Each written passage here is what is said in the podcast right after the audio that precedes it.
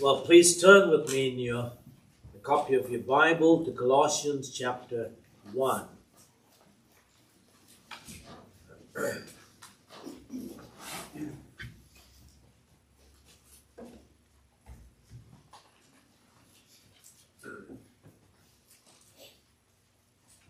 Well, this morning we are going to look at a section in Colossians which is often considered as a familiar approach of Paul in all his letters to the churches in Asia Minor.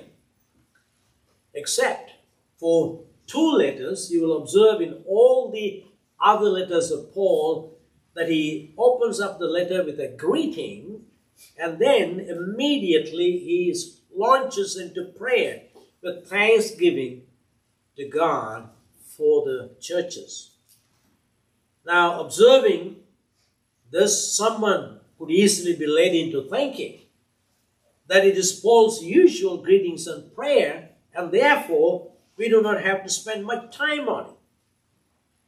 And move on to the more useful instruction that are found in his letters. Now, one could possibly say, well, Paul almost uses the same words, same expressions, obviously with some changes here and there, in all the greetings and prayers. And what is there to learn from it? And it's just a customary thing that he often does. Now, but saying that would be a mistake. It is the Holy Spirit of God who is the real author who penned this letter, and therefore he did not waste words and expressions without purpose. We are reminded by Paul himself in 2 Timothy chapter 3 and verse 16. All scripture is given by inspiration of God and is profitable for doctrine, for reproof, for correction, for instruction in righteousness, that the man of God may be complete, thoroughly equipped with every good work. So, what we have here is the writings of the Holy Scriptures, the Holy Spirit. And he used the Apostle Paul to pen these words. The words, all scripture that is found in 2 Timothy. That passage is a reference to every single verse and line in the Word of God. Therefore, Paul's prayers, which we will consider this morning, are inspired by God and is profitable for doctrine, reproof, correction, and for instruction at all times. Now, there is another possible mistake we could make by thinking that Paul gives these prayers almost in every letter, and therefore there cannot be anything specifically relevant to the Colossians in this prayer. Now, if we do that, they would be wrong again. Because the prayer of Paul here in this section, in the first chapter, is particularly relevant to the situation in the church in Colossae. And Paul's prayer helps us to understand something of the faith of the Colossian church and the nature of their ministry and the difficulties that they encountered. Now, therefore, with God's help, let us consider these verses before us this morning. One to eight. Now, I want to open up this passage under three headings. First of all, the nature of Paul's prayer. The nature of Paul's prayer. When you read this chapter, you will notice immediately that the prayer of Paul begins in verse 3 and finishes in verse 14. The long prayer. There are two parts in this prayer. In that verses 3 to 8 is one section and 9 to 14 is another section. Verses 3 to 8 is what we call a thanksgiving to God in prayer. Verses 9 to 14 is the supplication or prayer requests of the Apostle Paul. So this morning we will only focus on the thanksgiving part of Paul's prayer. In the Greek language, verses 3 to 8 is one long, complex sentence. I'm sure you are aware that in Ephesians chapter 1, verses 3 to 14, is one long sentence.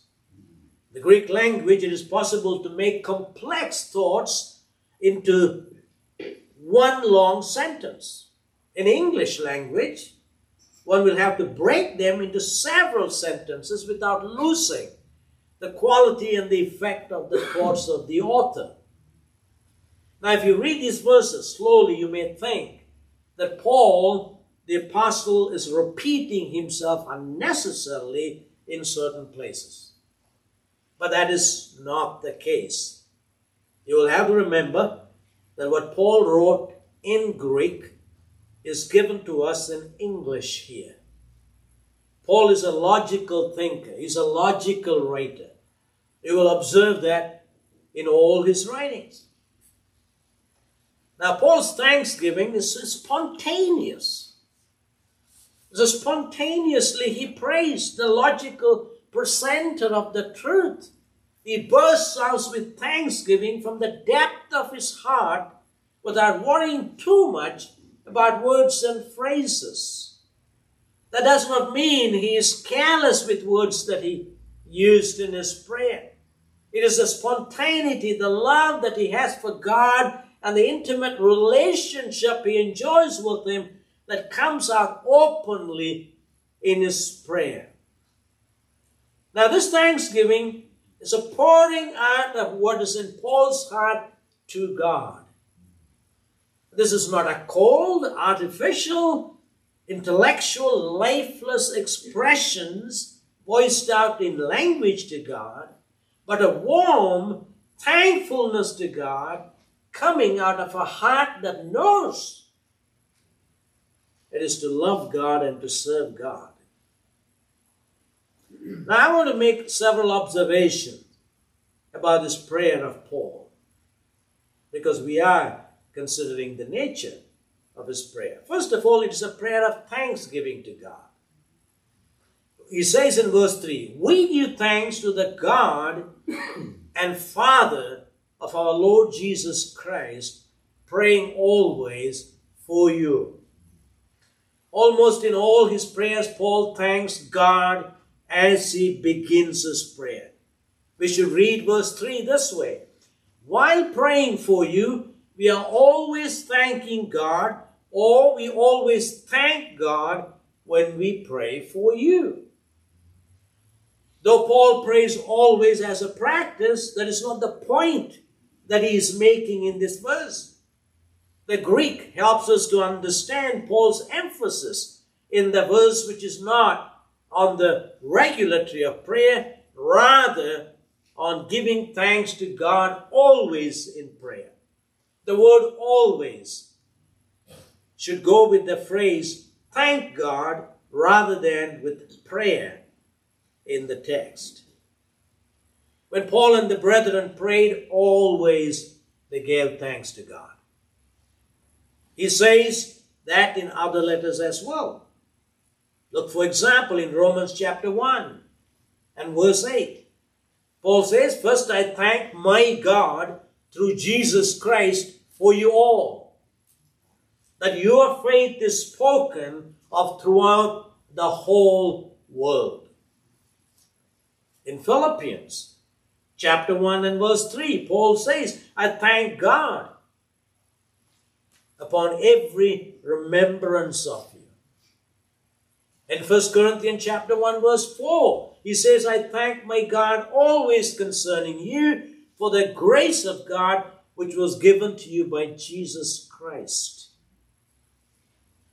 Now, the Shorter Catechism, question number 106, it asks this question What is prayer which is acceptable to God?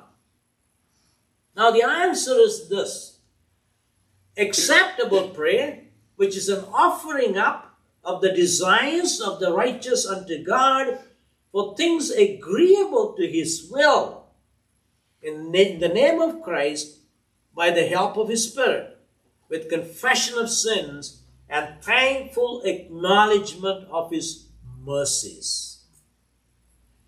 Now, for the last part of that answer in the Catechism, it gives Philippians 4 and verse 6 as the proof text. I'm sure you're familiar with that. Be anxious for nothing, but in everything by prayer and supplication with thanksgiving, let your request be made known to God. Now it is the same word used here in Colossians chapter verse 3. Thanksgiving must always be part of our prayers to God. So Paul begins nearly every one of his letters to the churches with an outpouring thanksgiving to God. Throughout his writings, he again and again insists on the necessity of giving thanks. 2 Corinthians 4.15 For all things are for your sakes, that grace having spread through the many may cause thanksgiving to abound to the glory of God. Notice in Colossians 3.15 And let the peace of God rule in your hearts, to which also you are called to one body, and be thankful. Hendriksen, the commentator, writes, I quote, prayer without thanksgiving is like a bird without wings. Such a prayer cannot rise to heaven, can find no acceptance with God. End quote. Do you give thanks to God always? Do your prayers rise to heaven with thanksgiving always? Paul makes the point clearly in Philippians chapter 4 and verse 6. There is no need for worries and hair pulling turmoil in Christian's life if he turns his prayers toward heavenward with thanksgiving to God. Give thanks to God for all things. Now, secondly, notice to who this prayer is directed. It is directed to God the Father of our Lord Jesus Christ. Verse 3 We give thanks to the God and Father of our Lord Jesus Christ. Jesus has a right to this name. God is the Father of the Lord Jesus Christ. It is a very special relationship that the Son of God enjoys with the Father in Trinity. The Holy Spirit, the third person, was not given that privilege, though he is God. And all their sense of Godhead is present, just as the second person of the Trinity. Jesus alone is the Son of God. And God is his Father. Jesus addresses him as Father. Jesus is God's Son by nature. But when we call God our Father, we are able to do that for the only reason we have been accepted and adopted to be the children of God, our Father. God is not our Father by our nature, but He is to Jesus Christ. Now, there's a very practical purpose in calling God the Father of our Lord Jesus Christ. Now, Paul points that out in 2 Corinthians chapter 1, verse 3. He says, Blessed be the God and Father of our Lord Jesus Christ, the Father of mercies and God of all comfort. It is only through Jesus Christ, every spiritual blessing flows to us from the Father. All our blessings are from God through His Son, the Lord Jesus Christ. Everything that comes to us from God the Father is in Christ and in Christ. Let us not forget that. Paul says in Ephesians, he, that is God, has blessed us with every spiritual blessing in Christ. but a great and grand reason for our thanksgiving to God, our Father. Now, well, having looked at the nature of Paul's prayer, now let us secondly consider the reasons for Paul's prayer.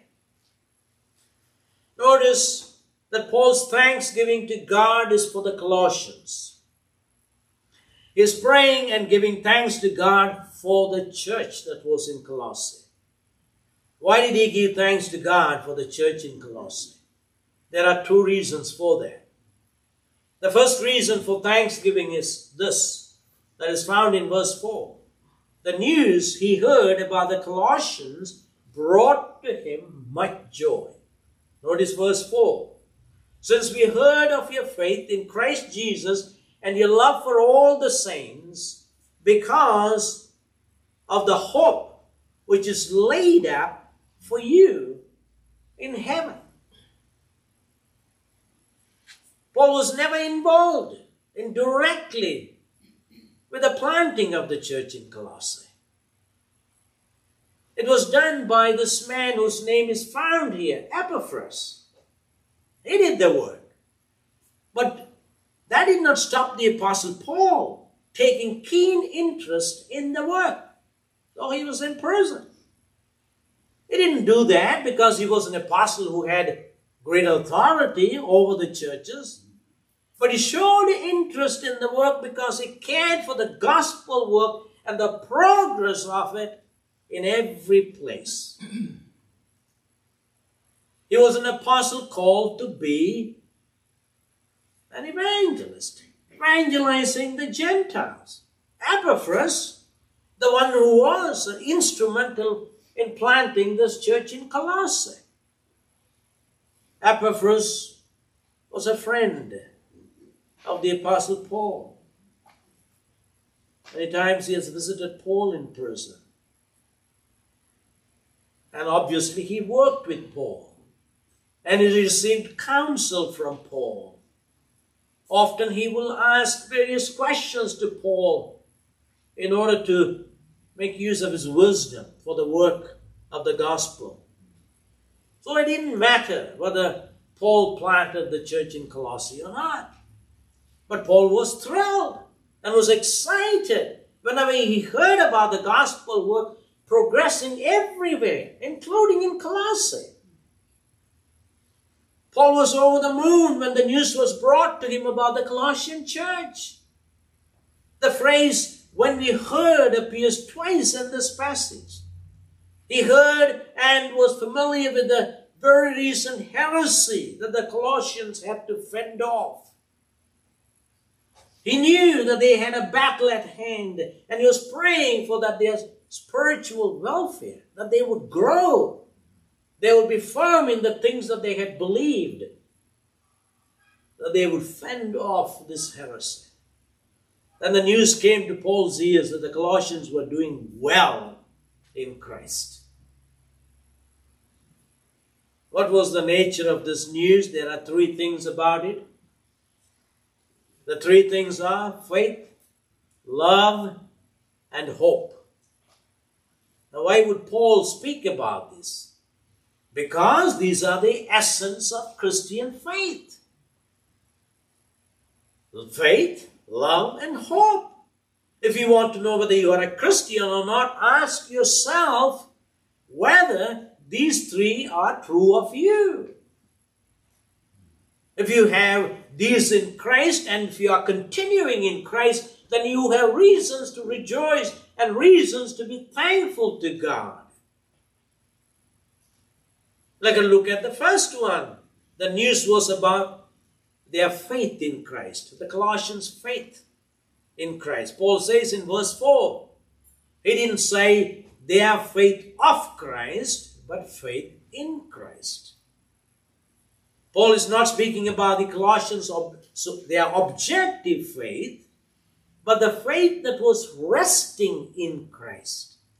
The proposition en in Greek is not a genitive of possession, but the proposition of rest. In other words, the Colossians in time, having placed their initial faith in Christ as their Savior and Lord, now continuing to rest in Him. Paul was speaking about the sphere in which Colossians' faith moves and lives. They were solidly grounded in Christ and they were continuing in Christ. Now, this surely would have brought joy to Paul. Heresy or no heresy, the Colossians are resting in Christ. Their faith surely was tested by these heresies that they faced, but they were not sentimentalists who would easily give in to any substitute to Christ. They were not false professors or pragmatists. They were true believers holding on to the faith of Christ with a death grip. The wind was blowing hard, the waters rising high, and the ship is being tossed and turned around, but it is holding tight. The man on the boxing ring is beaten up, thrown around, and he hits the canvas more than once. But he's standing like a giant who refuses to bow down, and that's how the Colossians are holding on to the Lord Jesus Christ and resting in Him. The Colossians may not be the heroes of faith like the one of whom we read in chapter 11 of the book of Hebrews. But they were not an they were not an accelerating church like the Ephesians. But they were resolutely resting in Christ and continuing in Him. And secondly, the news was about their love for the saints. Their love for the saints. The Colossians loved the saints. Verse 4 tells us that. Reading literally, it should be your love into all the saints. The meaning is that the Colossians' love reached into the very hearts of the other believers. It is a love that is willing to sacrifice oneself for the person who was loved. It was not a superficial love in word only. It was the agape love that produced in the hearts of Christians by the Holy Spirit. We do not know in what way the Colossians expressed this love, but we do take the words of the apostle the Colossians demonstrated their love for the believers in practical terms. In John chapter 13 and verse 34, we read this A new commandment I give to you, said Jesus, that you love one another as I have loved you, that you also love one another. Philippians chapter 1, verses 7 and 8 Just as it is right for me to think this of you all, because I have you in my heart, inasmuch as both in my chains, in the defense and confirmation of the gospel, you are all partakers with me of grace. For God is my witness, how greatly I long for you with all the affection of Christ. That's Paul's love for the church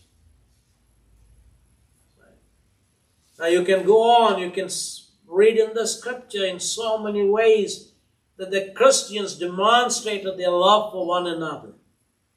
And the Colossians loved the brethren.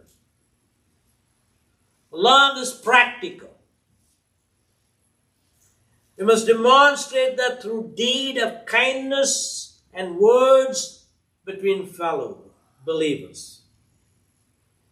Where there is love, there will always be no nitpicking on each other's faults, gossips, or backbiting. In the church, these are self destructive, painful deeds of the flesh, which has no place where there is love. Where there is true love, there will be joyful praise to God and service to God. Where there is true love, there will be the effort to build up the saints and the holy faith. Now, do we have that in our church? In our churches? Do we have it here? Do we love each other? Do we show that to strangers who come among us? Do we have the love that the Colossians had for one another and for the brethren? There's no wonder Paul writes in detail about it in his first letter to the Corinthians, where there was no love lost between the members of the church. Now, faith and love go together. Faith is the foundation of love. These cannot be separated. Chrysostom, a church father, calls faith and love, I quote, a wonderful pair of twins. The Lutheran commentator Lenski writes, I quote, they are mother, daughter, tree and fruit, branches and grapes, unquote. The Apostle Paul says in Ephesians chapter 1 and verse 15, Therefore I also, after I heard of your faith in the Lord Jesus Christ and your love for all the saints. Faith and love, they go together. So, having said this, there is a danger in laying too much stress on love. That is an almost dangerous error that is to neglect justification and faith and to glorify love and works in their place. That. This error generally alters the essential matter of doctrine. A few years ago, I had to do some studies on pietism to develop study material for churches. It is pietism that produced rationalism in Germany. Pietism disregarded truth and saw its emphasis a danger to true love among the brethren. So we need to be careful. It should be a great warning to us today. Agape love is always a higher form of love based on true intelligence and understanding of the truth of the Bible, and always coupled with corresponding purpose and action. Now, thirdly, the news was about the hope that was theirs in heaven. Verse 5 because of the hope which is laid up for you in heaven. The Colossians, in addition to faith and love, also had hope.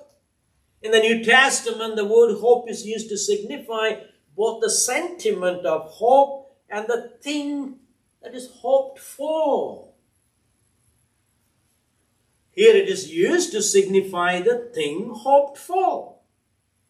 Listen to the writer who says, I quote, the hope laid up in heaven is not the deepest reason or motive for faith and love, but both are made more vivid when it is strong. It is not the light at which their lamps are lit, but it is the fragment oil which feeds their flame. Unquote. Now, this hope of reward has been an incentive to the Colossians in their faith in the Lord Jesus Christ and their love for the saints, encouraging both and causing both to make progress and grow more intense in Christ. This active hope working in the believers, energizing their faith and love to a greater intensity. So we are looking at the reasons for Paul's prayer. The second reason is this the accelerating progress and the power of the gospel thrilled the heart of the apostle. Let me read to you from verse 5 in Colossians chapter 1. Because of the hope which is laid up for you in heaven, of which you heard before in the word of the truth of the gospel, which has come to you, as it has also in all the world, and is bringing forth fruit, as it is also among you, since the day you heard and knew the grace of God in truth, as you also learned from Epaphras our dear fellow servant, who is a faithful minister of Christ on your behalf, who also declared to us your love in the Spirit. Notice the words of the Apostle Paul. He says, You heard the word of the truth of the gospel, which has come to you, as it has also in all the world, and it is bringing forth fruit, as it is also among you since the day you heard and knows the grace of God in truth. So the Colossians heard the gospel and they believed in the gospel. The gospel is continuing to bear fruit among them. It is preached in all the world and it is bearing fruit everywhere. Epaphras is a witness to it and Paul has seen it. The gospel is preached in the power and the demonstration of the Holy Spirit and it is drawing men and women to the Lord Jesus Christ. So Paul is thrilled about it. Who will not be? He is excited about this. The Colossians have some men coming in with a new teaching and saying the gospel is powerless and it is not sufficient to save people in Christ. And they came with a new gospel, not the gospel of the Lord Jesus Christ or of Paul. The Christ they portrayed is a different Christ. Their gospel was not from the Bible. But Paul says you do not need another gospel. The gospel is sufficient to save people in Christ. The gospel, Paul says in Romans, is the power of God unto salvation of men. The gospel is the truth about God's way of salvation. We don't have to modify it, we don't have to alter it, we just preach it. It has the power through the Holy Spirit to save sinners. The Colossians needed this confirmation. So Paul affirms the power of the gospel in these verses. Let us pray. Why is there a need to preach the gospel or another gospel? Why? We have the gospel of the Lord Jesus Christ. Why do we have to preach another gospel? What need is there to look for another substitute? that the Colossian heretics brought into the church. Now, why will not this same gospel work in our day? If it has worked in those days among the Colossians and brought glory to God during the first century. Yes, the Colossian church was small, but the gospel was powerful and the gospel saved them. It will save many even in our day. Paul was excited by the work of the gospel. That is why we keep preaching not only in our church and in the suburbs, we take it to any place where God enables us to go to preach the gospel of the Lord Jesus Christ among all men, among all language groups, and seeing people converted to Christ and glorifying Christ. Thirdly, it is the prayer of vindication to Epaphras' ministry. Have seen the nature of Paul's prayer, the reasons for Paul's prayer, and thirdly, it is the prayer of vindication to Epaphras' ministry. It's very interesting to note that though Paul gave thanks to God and prayed for the Colossians, he felt that it is important to mention about the ministry of Epaphras. This is the first time in this letter, Paul mentions the name of Epaphras. You can see that in verse 7. As you also learned from Epaphras, our dear fellow servant, who is a faithful minister of Christ on your behalf, who also declared to us your love in the Spirit. Now, why would the apostle bring Epaphras' name here? The answer is though the church in Colossae is faithfully resting firmly in Christ, it is already disturbed by the heresy, and there was an attack on the gospel and the ministry of Epaphras. As an apostle, it is important for Paul to testify the trustworthiness of Epaphras' ministry. He must do so by writing to the church to confirm to them his faith in Epaphras' ministry. And this will help the church to keep trusting in the ministry of Epaphras, as well as to deal with the heresy promoters. Firstly, he's, Paul says about Epaphras that he is our dear fellow servant. He is our dear fellow servant. Paul places him right along his side. He is our dear fellow servant, my colleague in Christ Jesus. Epaphras may not be an apostle, but as far as the ministry is concerned, he is the servant of God, just as we are, says the Apostle Paul. I trust him. I know him. He's a trustworthy person. He preaches the true gospel. You support him. Paul also says, secondly, a faithful minister of Christ on your behalf. So Paul gives his apostolic commendation to Epaphras. The Colossians needed to hear this. Paul wrote this for their benefit. You need to encourage Epaphras. You have got a true servant of Christ, unlike the masquerading angels of the devil. This man has proved and he continues to prove himself through his life and ministry. You know his life and his ministry. Have faith in him and support him for the sake of the gospel. He loves Christ and he loves you. So he's validating Epaphras' ministry. All that is in Paul's prayer The prayer of thanksgiving to God.